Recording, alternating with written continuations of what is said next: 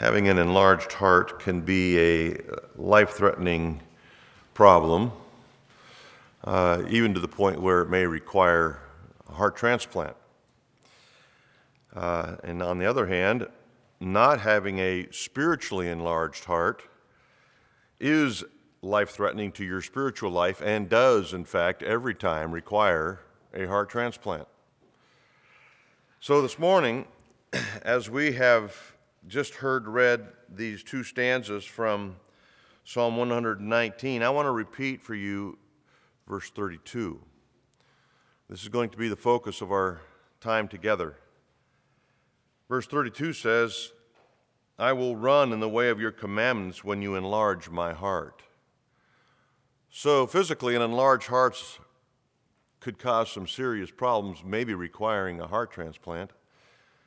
But spiritually, not having an enlarged heart is always fatal and requires a transplant 100% of the time. A spiritually enlarged heart is required for anybody who wants to obey God, for anyone who wants to walk with Him, who wants to be joyful in their walk with Him, who, who want to be faithful in their Christian life. Without a spiritually enlarged heart, there is no pleasing God. There is no consistent obedience or joyful relationship with God. And these are the things that every true believer wants. Charles Bridges wrote this The secret of Christian energy and success is a heart enlarged in the love of God. So we have the psalmist here in verse 32 um, communicating the importance of an enlarged heart, but what is exactly an enlarged heart? What is it, and how may we have one or get one? And so this morning, what I want to what I want to do for you is I want to show you what a large heart is and why it's important and how you can get one and keep it healthy. So, if, a, if an enlarged heart is required for the Christian life, then I want to tell you what it is in case you don't know, and then tell you how you can get one and keep it healthy. All right? So let's dive into this first um, and, and see what the Holy Spirit might have for us this morning. First of all, I think in order to know what an enlarged heart is and why it's important, we need to look at its nature, the nature of an enlarged heart. And under this point, you will hear what the heart is and how you can get one. All right? So, first of all, the nature of an enlarged heart is first and foremost receiving an enlarged heart comes from God Himself. All right? When you put your faith in Jesus Christ, and most of you in here probably have done that at some point or another in your Christian experience, in your human experience, uh, that act of faith is evidence that you have received an enlarged heart from God as a gift. Um, this is what happens at regeneration. This is what happens by the work of the Holy Spirit in everyone who comes to faith and everyone who puts their trust in Christ. Uh, says this in Ezekiel 36, where we read of the new covenant between God and his people. God is speaking, and he says, And I will give you a new heart, and a new spirit I will put within you. And I will remove the heart of stone from your flesh and give you a heart of flesh. So, if we want to dissect this verse just a little bit, we'll discover that a enlarged heart is a gift from God Himself. He says, I will give you a new heart. And not only is He going to give us a new heart, he's, He calls it a heart of flesh versus a heart of stone. A heart of stone is not receptive to the things of God, a heart of flesh is. And so when you receive a new heart, an enlarged heart from God, it is a heart that's receptive to the things of God interested in spiritual matter. And so, the first thing we, we must understand about uh, the nature of an enlarged heart is that we receive it from God and it allows us to be responsive to Him. With this new heart also comes freedom. This is what Jesus said in John 8, 8 36. Uh, if the Son sets you free, you will be free indeed. So, what does this mean? What was Jesus talking about? Well, the New Testament writers unpacked the teachings of Jesus, and the Apostle Paul, when unpacking this statement of Christ in Romans 6, argues that we are either slaves to sin or slaves to righteousness. Everybody on the planet who's ever been born have been slaves to sin or slaves to righteousness. There's no, there are no free agents. Everybody's a slave. It's just to whom are you a slave or to what? To sin or to Christ? To sin or to righteousness? So, when the Holy Spirit regenerates your soul and gives you this new heart spoken of in Ezekiel, there is freedom from sin. That doesn't mean you won't sin, it simply means that you don't have to, and you have power to resist it. You're no longer a slave to it, you're a slave to righteousness, in fact. Uh, it's no longer your boss. Paul, continuing his exposition of this, says this in Romans 8 For the law of the Spirit of life, that's the Spirit who gives life, uh, has set you free in Christ Jesus from the law of sin and death. So, this freedom, although it was purchased by Christ at a great cost, is accomplished and applied by the Holy Spirit. Holy Spirit, uh, in, in this context, is our heart surgeon. The Holy Spirit is the one who replaces this heart of stone with the heart of flesh. He is the divine heart surgeon. This is an amazing fact. This is how we get a heart of flesh. This is how we get an enlarged heart. The Spirit and the Son work together to make us free. Free from what? As I said, free from sin, free from the fear of death. He gives us a new heart that is um, supple and receptive to God, who has created us for Himself. Romans 6, again, and having been set free from sin, we've become slaves to righteousness. This all happens because we received a heart transplant, an enlarged heart. This is the freedom that Jesus was talking about back in John 8. If the Son sets you free, you'll be free indeed. Uh, this is what is meant by the translation that, that we used a couple weeks ago of verse 32 in Psalm 119 that says the following I run in the path of your commands, for you have set my heart free. That's the NIV translation of the verse we're in today. So prior to being set free by God, we were enslaved to sin. But since the Holy Spirit has done his heart surgery, then true freedom actually sweeps our soul, and running in the way of God's commands, to repeat verse 32, is our new normal. This is what now identifies us. We're, we are those who have a new heart who run in the way of God's commandments. now, now, the inclination of our heart is obedience instead of disobedience. Now we long to be in the presence of God, where before we resisted it. Like Adam and Eve in the garden. You remember how they responded to the confrontation from God over their sin? What they do? They hid. But when, when we receive a new heart, we don't hide any longer from Him. We run to Him. And so you can kind of you can kind of give yourself this test. Do, do, I, do I desire to be in the presence of God or do I resist his presence? Do I want to be with Christ or would I rather not? Do I have a new heart or do I not? So we have this new heart that is given to us by a loving God in divine heart surgery. Secondly, under this uh, first point uh, of the nature of the new heart, uh, we receive the new, new heart by the Holy Spirit. Secondly, we must exercise it. You know, exercise is very important to maintain a healthy physical heart, right? We're, we're told this all the time by our doctors. You need to lose weight and exercise more. I mean, okay, I'll do that. I'll try. Now, the inclination of our, of our new heart when we receive it is to actually exercise it. As difficult as it is to exercise our spirit, our physical bodies, when you receive a new heart from God, He gives you the motivation to actually exercise your heart, the new one that you've received. Um, it, in order to keep it healthy, God gives us this new heart. In order to keep it healthy, we must exercise it. It must continue throughout life. Uh, it, throughout the life of a believer, God continues to enlarge our hearts through particular exercise. He continues to enlarge our capacity for spiritual life, spiritual enjoyment, obedience, uh, enlarging our affections for the things of God. This all comes through exercise. So, how is the heart exercised? We know how it's exercised physically, but how do we exercise our spiritual hearts? This new heart we received by way of spiritual transplant.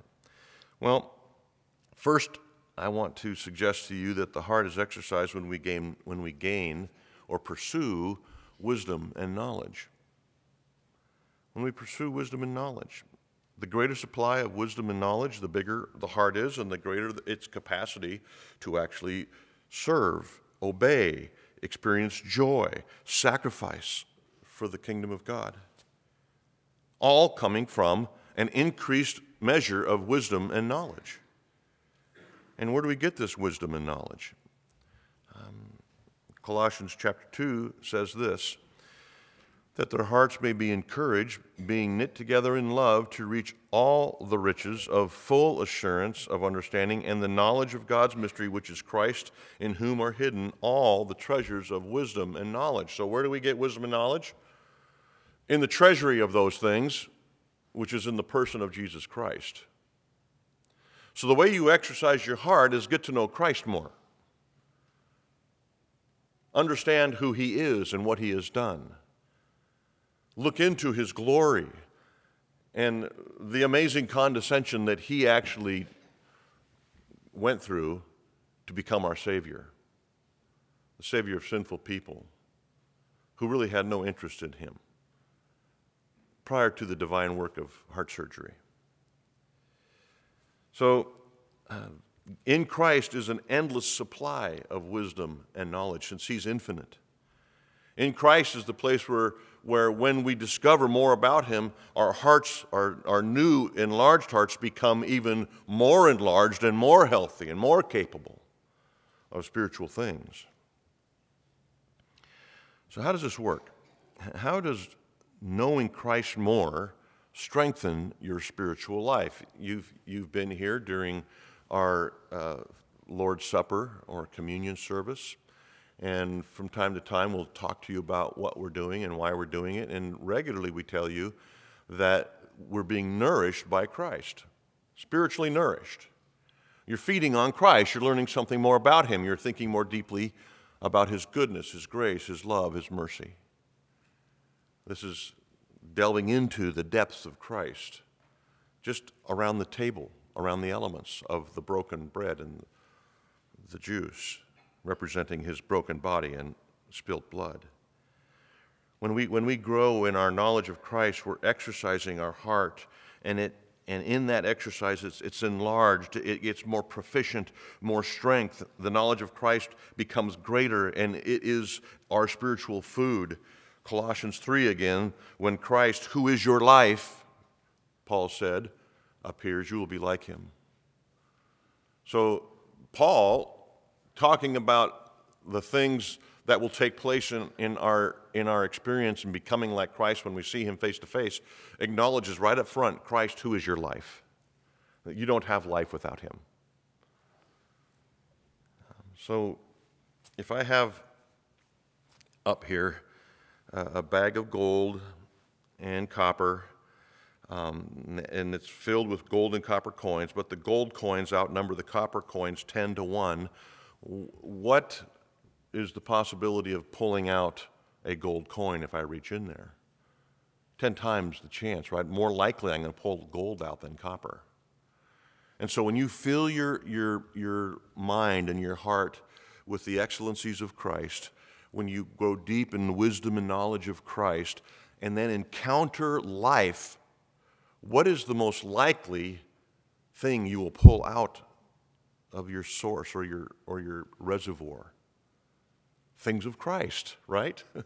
when you, when you are, are saturated with Christ and His Word and you have to make a good decision, most likely you'll respond in a spiritually sensitive manner when, when someone asks for godly advice, most likely you'll give a godly piece of advice because your mind and heart are saturated with spiritual nourishment of Christ. Um, so, Paul told the Roman Christians, if you remember in chapter uh, 14, I believe, that they were able to counsel one another because they were full of knowledge. What kind of knowledge do you think he was referring to? Secular knowledge? No, knowledge of Christ, of course. The reason that they were competent to counsel one another, to instruct one another, is because they knew Christ. The reason that, that you have not only the responsibility, but the competency to minister to one another is because you know Christ. All right, so, so you're, not, you're not actually sharing the wisdom you got from grandpa when people come to you uh, about, their, about their problems. You're sharing what you know of Christ with these people who are asking. 2 Peter chapter 1, he says this May grace and peace be multiplied to you in the knowledge of God and the Lord Jesus Christ. How is grace and peace multiplied? Through a knowledge of Christ. Gaining knowledge and wisdom, friends, is the way you exercise your heart. Also, in, in uh, the same book, Peter says, Grow in the grace and the knowledge of the Lord Jesus Christ. Why would he say that? Because we all have new hearts that need exercise. So, the more our hearts are filled with the wisdom and knowledge of the Lord, the more we'll be inclined to please Him. The more effective we'll be in each other's lives. The more passionate we'll be about the glory of our Savior. Another way we can exercise our heart is by practicing faith. Practicing faith, that is, um, believing what God says practicing actually applying that belief system into your life. If the Bible says something about anything, embracing it, going with it, believing it, applying it. And when, and when we take steps of faith in the Christian life, we grow in our trust and affection for God. Our heart is strengthened. Next, another way to exercise the heart is by by knowing God's love. And I don't mean an intellectual knowledge. I mean, we all might be able to write a short paper on the love of God. Uh, we know enough verses about it. We, we know our own experience enough. But I'm talking, I'm talking more about a, a, an experiential love. Knowing the love of God by way of experience. Can, can you repeat to your children or your grandchildren reasons why you know that God loves you. Can you do that?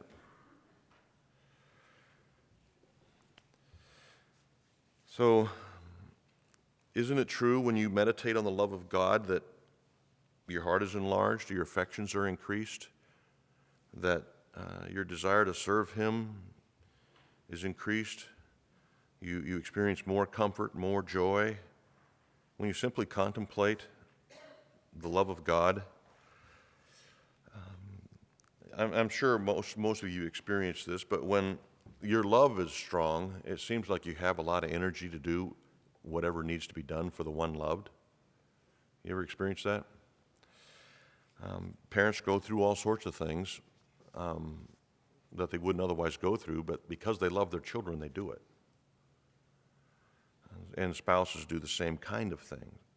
You remember when they were building uh, or rebuilding the wall under Nehemiah and how much energy they had and how fast they accomplished the work. This is what Nehemiah recorded. It says, So we built the wall, and all the wall was joined together to half its height. And here's his explanation because the people had a mind to work. Why? Because they were in love with Jerusalem. They wanted to see it get done. And so they put in extra time and extra effort. They, they weren't willing to sit and, and talk about nothing or go play golf. They wanted to get the wall done. And so they did because they were in love with Jerusalem. You know, I, my mom used to have this sign above the, the kitchen sink, and I think it was for me, and it said, Attitude determines energy. And I'm, I'm sure it was placed above the sink because I hated doing the dishes. And it took me forever to do the dishes. Um, you know, I, I myself in this department. Uh, when I'm out hunting, I can hike all day. But when my, my, when my wife asks me to go shopping, it's like, the, the, one of the best inventions of any retailer is having a place to sit in the women's clothing department. You know, and it, this just started happening recently. I remember, where are the chairs in this place? And I mean, seriously, I'd be worn out in less than an hour. Attitude determines energy. you remember when Jacob was working for his wife or his wife to be Rachel? The, Moses says that the seven years that he worked for the bride price for his father in law Laban seemed like nothing. Why? Because attitude determines energy. Friends, when you have a love for God, when you have a love for God's people, it seems like nothing to put in a lot of effort. This is how you exercise your heart. As you, as you fall in love with Christ, your Savior.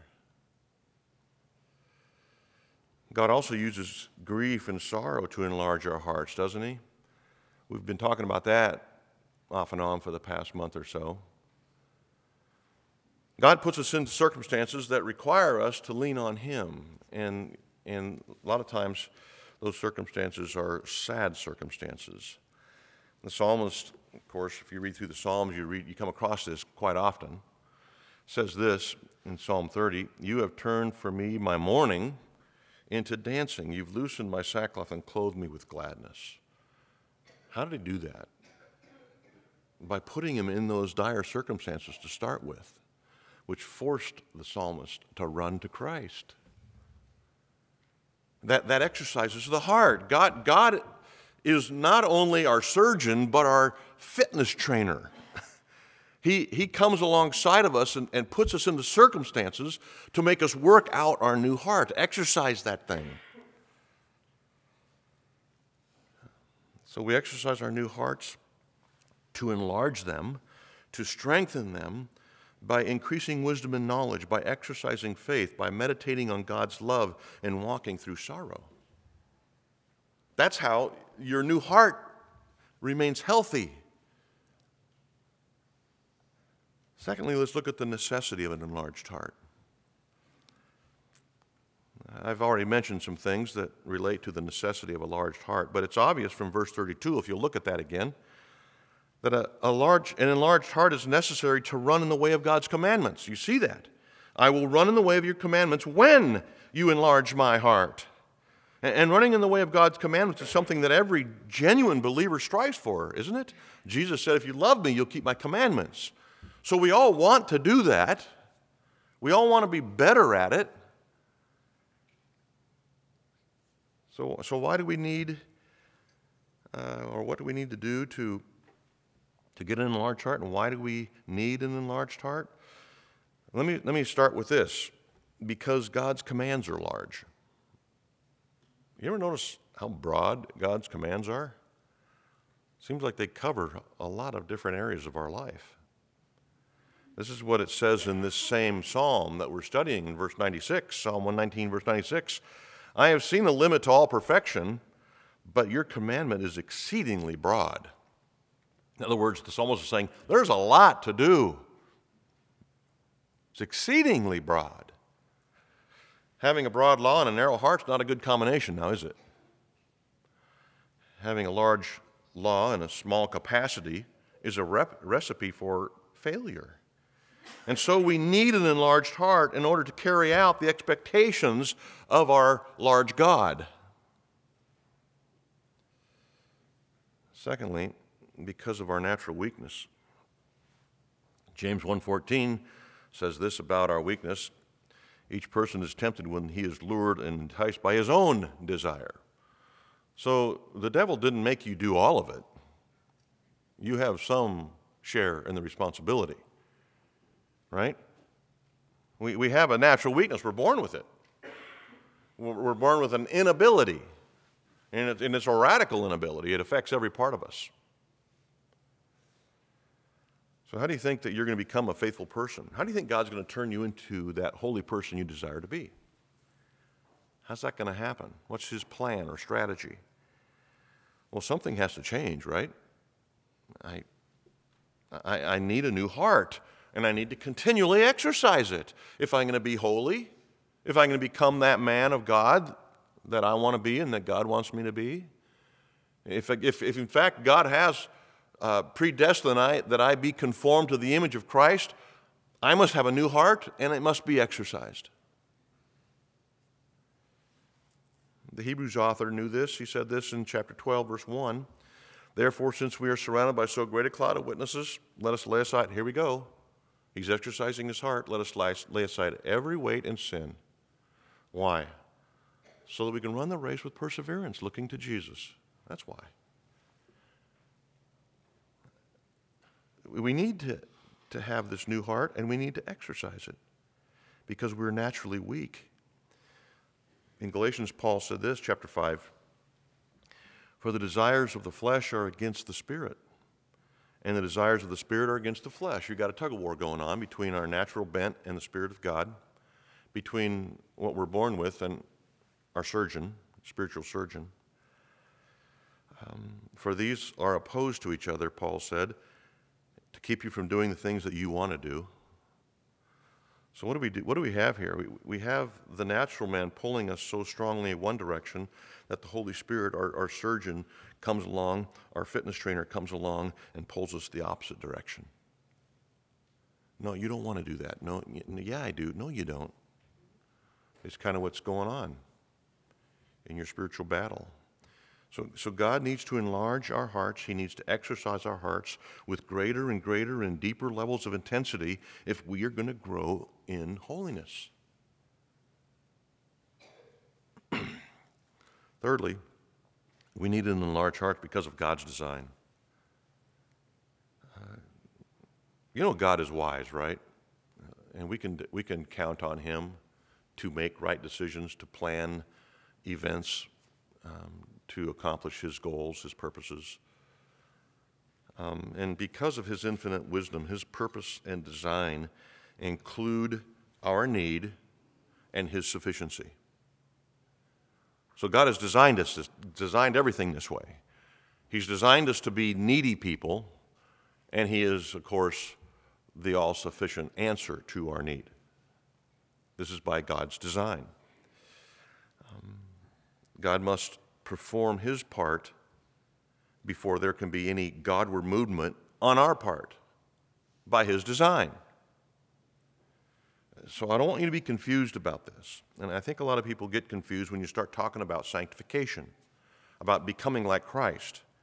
Unless God initiates the first action, any activity that comes from our hearts is counterfeit. Did you hear that? Unless God initiates an action, any activity, no matter how good it looks, that comes from our hearts is counterfeit. God must initiate.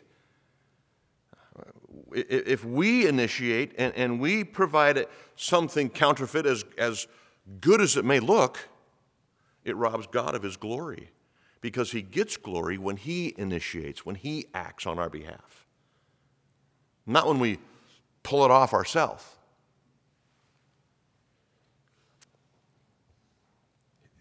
God is the all sufficient Savior. I want you to look closely with me, and if you have a marking utensil, I want you to mark the word when in verse 32. When. This is an important word. It's a, it's a causal word. What that means, it is the cause of being able to run. God is the cause of being able to run in the way of His commandments because God is the one who gives the enlarged heart. God is the one who exercises our enlarged hearts. so that we'll run His commandments, in the way of His commandments. God gets the glory. God must act first. This is the emphasis of this verse. When God, when you act, I'll be able to run. Is what we need to understand. See, only God can enlarge the heart. And I think you probably are aware that this is the basic truth of salvation. God must act. This is also a basic truth of sanctification, becoming like Jesus. God must act. Oh, we cooperate, we participate in the sanctification side of the equation, but still God must initiate, God must act, God must exercise. Otherwise, it never happens.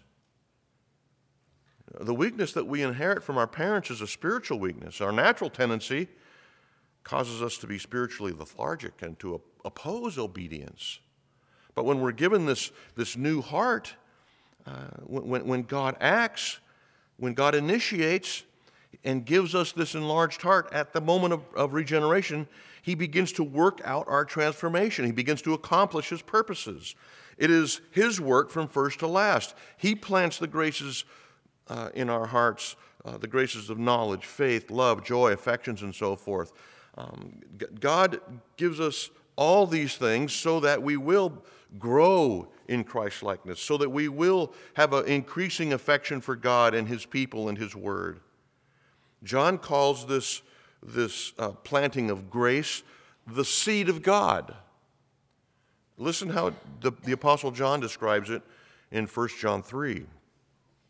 He says, No one born of God makes a practice of sinning. Why? Because God's seed abides in him. God has planted that seed in our hearts. God has given us an enlarged heart. He plants the seeds of grace and knowledge and wisdom and joy and peace, which keep us from running full speed into sin. Paul, of course, knew this, and he said this to the Philippians in chapter 2, verse 13 For it's God who works in you, both to will and to work for his good pleasure. God actually gives you the will to work. You know, well, why do I want to serve in the church? Because God gave you that desire. Why do I want to be generous with my money? Because God gave you that desire. For it's God who works in you, even to the point of giving you a will to do it, which is why he gets the glory. He initiates, he acts. It says this in 1 Kings that he, speaking of God, may incline our hearts to him, to walk in all his ways and to keep his commandments, his statutes, his rules, which he commanded our fathers. How does this work? God does it. That's how it works. So, how, you to, how do we want to respond to this this morning? Uh, I hope you want to respond more than just um, in, an, in simply saying, oh, well, I understand. I understand now that this idea of an enlarged heart and why it's important, what it, what it is, the nature of it, and so forth. I want to get past your brain to wherever the seat of your will is. All right? I want you to, I want you to move with me past your understanding of the text to actually applying the text, to doing it. How do we do this? I've got a few ideas for you. The first is this ask God to enlarge your heart, pray, request. Uh, Jesus said, if you ask a father for a stone, he's going to give you a snake? No.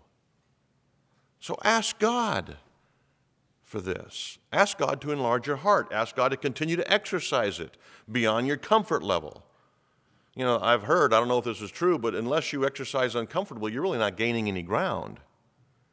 So ask God to exercise you a little bit uncomfortably. It pleases God when we ask these kind of things.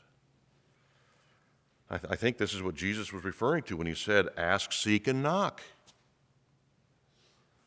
So, if we're in the habit of depending on ourselves in the Christian life, uh, we understand and, and experience the sting of failure more than those who depend on God, right?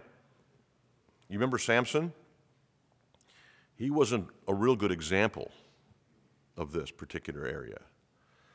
He became so self confident in his strength that he forgot, or at least acted as if he had forgotten, that that strength was from God.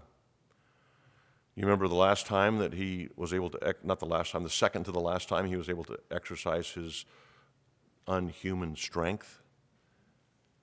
Yeah, they, they tied him up and uh, they, Delilah cut his hair off. And then it says, when the Philistines showed up, he jumped up and thought that he could break the, the bonds as before, but was disappointed that God had left him. And he was captured, made a slave, had his eyes plucked out, um, and died grinding a millstone, basically. God granted him one last shot at the Philistines, and he took it by God's grace. But the, the enormous failure and story of Samson's life is his self confidence, thinking that he could do it without God's help. So ask God for this. Ask Him. if you're lacking, if you are lacking affections for God, if you're lacking affections for His Word, if you're lacking the energy to serve His people, if you're lacking a desire to give sacrificially, these are all signs of self dependence instead of God dependence. If, if you're dependent upon your own strength to do these things that are, that are required of people with new hearts, you're going to get tired real quick. So ask God. Secondly, avoid a calloused heart. Calloused heart is, is really a problem for believers. Even, even after we've received this new heart transplant, it can become calloused. Samson's a good example, um, and there are many others in Scripture. So, how do we avoid a calloused heart? A heart that doesn't work too well?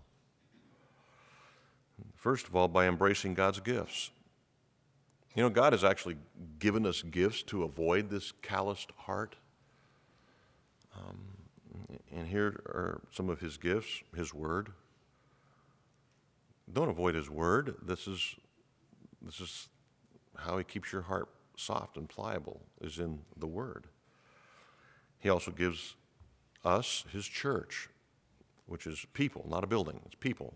God gives us a group of people who are all in the same pursuit. Thirdly, God gives his Holy Spirit. So, the first way you avoid a callous heart is by embracing these gifts that God has given, not neglecting them. And it's so easy to neglect them. Secondly, how do you avoid a callous heart? By guarding your heart.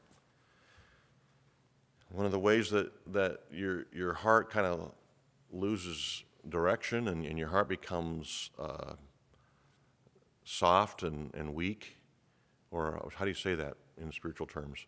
You want a soft heart, but you don't want to be lazy. So, uh, how do you guard your heart? You don't fall in love with worldly things. Worldly things are going to distract you from the things of God. Jesus said this in Luke 21 Watch yourselves lest your hearts be weighed down with dissipation and drunkenness and the cares of this life. So, and evidently, our hearts can be weighed down by the cares of this life. And Jesus says, Watch out for this. And the day will come upon you suddenly like a trap, and you won't even see it coming. You, I mean, you, you wake up and you're like um, all locked up and out of sorts. So guard your heart. You know, the, it's amazing.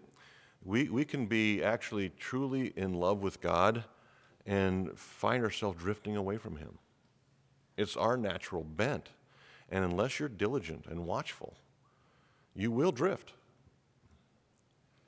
So guard your heart. Another way that you um, keep a soft heart, um, avoid a calloused heart. Is, besides embracing God's gifts and guarding your heart, it's by confessing all sin. Don't have a, a favorite sin that you just refuse to confess. I mean, I think there's nothing more damaging to your walk with Christ than that. Saying yes to everything but no to this, I'm not giving this up, then you're not walking with Christ. So confess all sin. And one reason that's important is that a relationship with God ceases until all sins are confessed, all known sins. Because I think there are, there's a way to have unknown sins in your heart. and You can still walk with Christ, but all known sins. I'm saying no favorite sins allowed. So, unconfessed sin really makes it difficult to, to come into the presence of your Heavenly Father. You remember how much the, the prodigal son struggled with going home. He feared this very thing. So, so confess all your sin. Um, 1 John 3 Beloved, if our heart does not condemn us, we have confidence before God. So, so I think we all know if we're uh, protecting a secret sin, where we all know exactly what it is and how long we've been protecting it. Uh, your, your heart condemns you every time you come to the place of repentance. Maybe every time you, you are here on Sunday and we, and we prompt you con- to confess your sin, you, you have this hesitation and resistance because you have this secret sin. Do you want a, a, soft and supple heart? Do you want a heart that's in love with Christ? You want to uh, exercise new, enlarged heart that's more capable of loving Him and serving Him, enjoying Him? Then you can't harbor secret sins.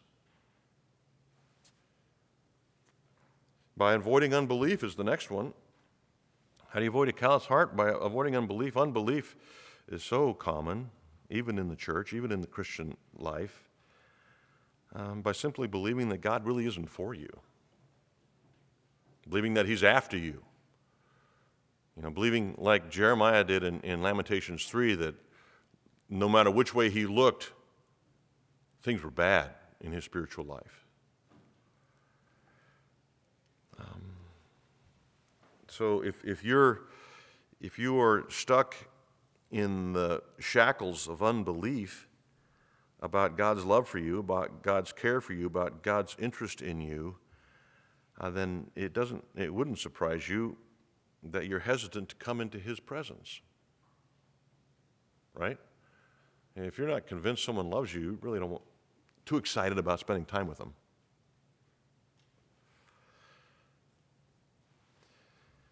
And, and the only place to, to recover is in his presence, right? So, how's this going to work? Unless, if God is truly the only one who gives an enlarged heart, the only one who exercises an enlarged heart, and you don't want to come into his presence, where does that leave you? We've got to avoid unbeliefs. Next, we've got to avoid pride. James 4 6 but he gives more grace. Therefore, it says, God opposes the proud and gives grace to the humble. if God actually opposes proud people, and again, the enlarged heart only comes from his benevolence, what are the chances of receiving more from God's hand if we're prideful in some way? So, are you asking God for an enlarged heart? I, that's, that's the encouragement of the day. I wanted, to, I wanted to share with you what an enlarged heart is, how you can get one, and how to keep it healthy. The, the last five points are how to keep it healthy. how to exercise it. Um, this is this is the way Paul thought of it. He told the Corinthian church, who, who were in need of heart exercise, do you not know that in a race all runners run, but only one receives the prize? So run that you may obtain it. All right, you got to have a strong heart to run well. And, and the, the strong heart is, is accomplished through exercise. And so we, we join the author of Hebrews by uh, putting away weight and sin, turning our eyes on Jesus. We, we, we are with Paul here that he's, as he spoke to the Corinthians, that we want to receive a prize. We want to run in such a way to receive that prize. So we do everything we can to cooperate with and participate with the, our heart surgeon, the Holy Spirit, by exercising the heart that he has given us. This is, this is the encouragement. And here's the greatest encouragement God will see to it.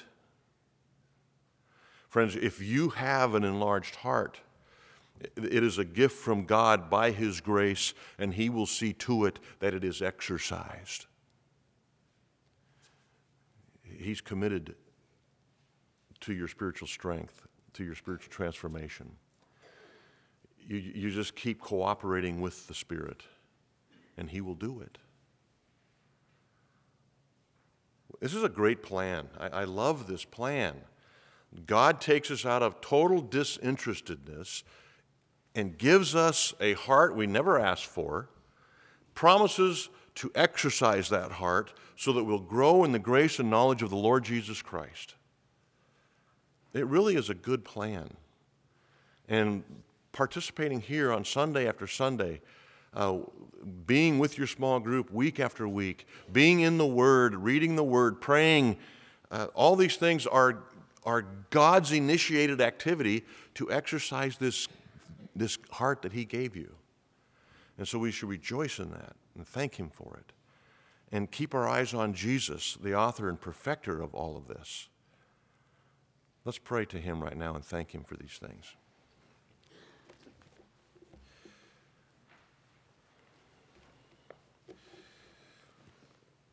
Lord, I do thank you for this work of grace that you have accomplished in most of us in this room. Now, there may be, um, and most likely is, someone in this room who, who has yet to receive this new heart, who still has a heart of stone, who, who really isn't receptive to the things of God. God, in your mercy, I, I pray that now, since it's an act that only you can accomplish and that only you initiate, I pray that you'll do that now because of your grace, because of your enjoyment of seeing sinners transformed into saints. I pray that you'll do that now for every person in this room. That you will grant, by the work of our spiritual surgeon, the Holy Spirit, a new heart to every person in this room. And that you'll begin the work of exercising that heart in them today. And for those of us who have this new heart and maybe have gotten a little uh, out of shape with this heart, haven't been exercising it as we could. I, I pray, Father, that you would, again, by this Spirit, our, our, our heart surgeon, our, our fitness trainer, that you would, in fact, exercise this heart, even though it's uncomfortable for us. Help us to depend on you. Help us to lean fully on Christ and, and the work of the Spirit and the strength of the Spirit. But God, please exercise our hearts so that we will grow into the likeness of your Son, Jesus Christ, in whose name we pray. Amen.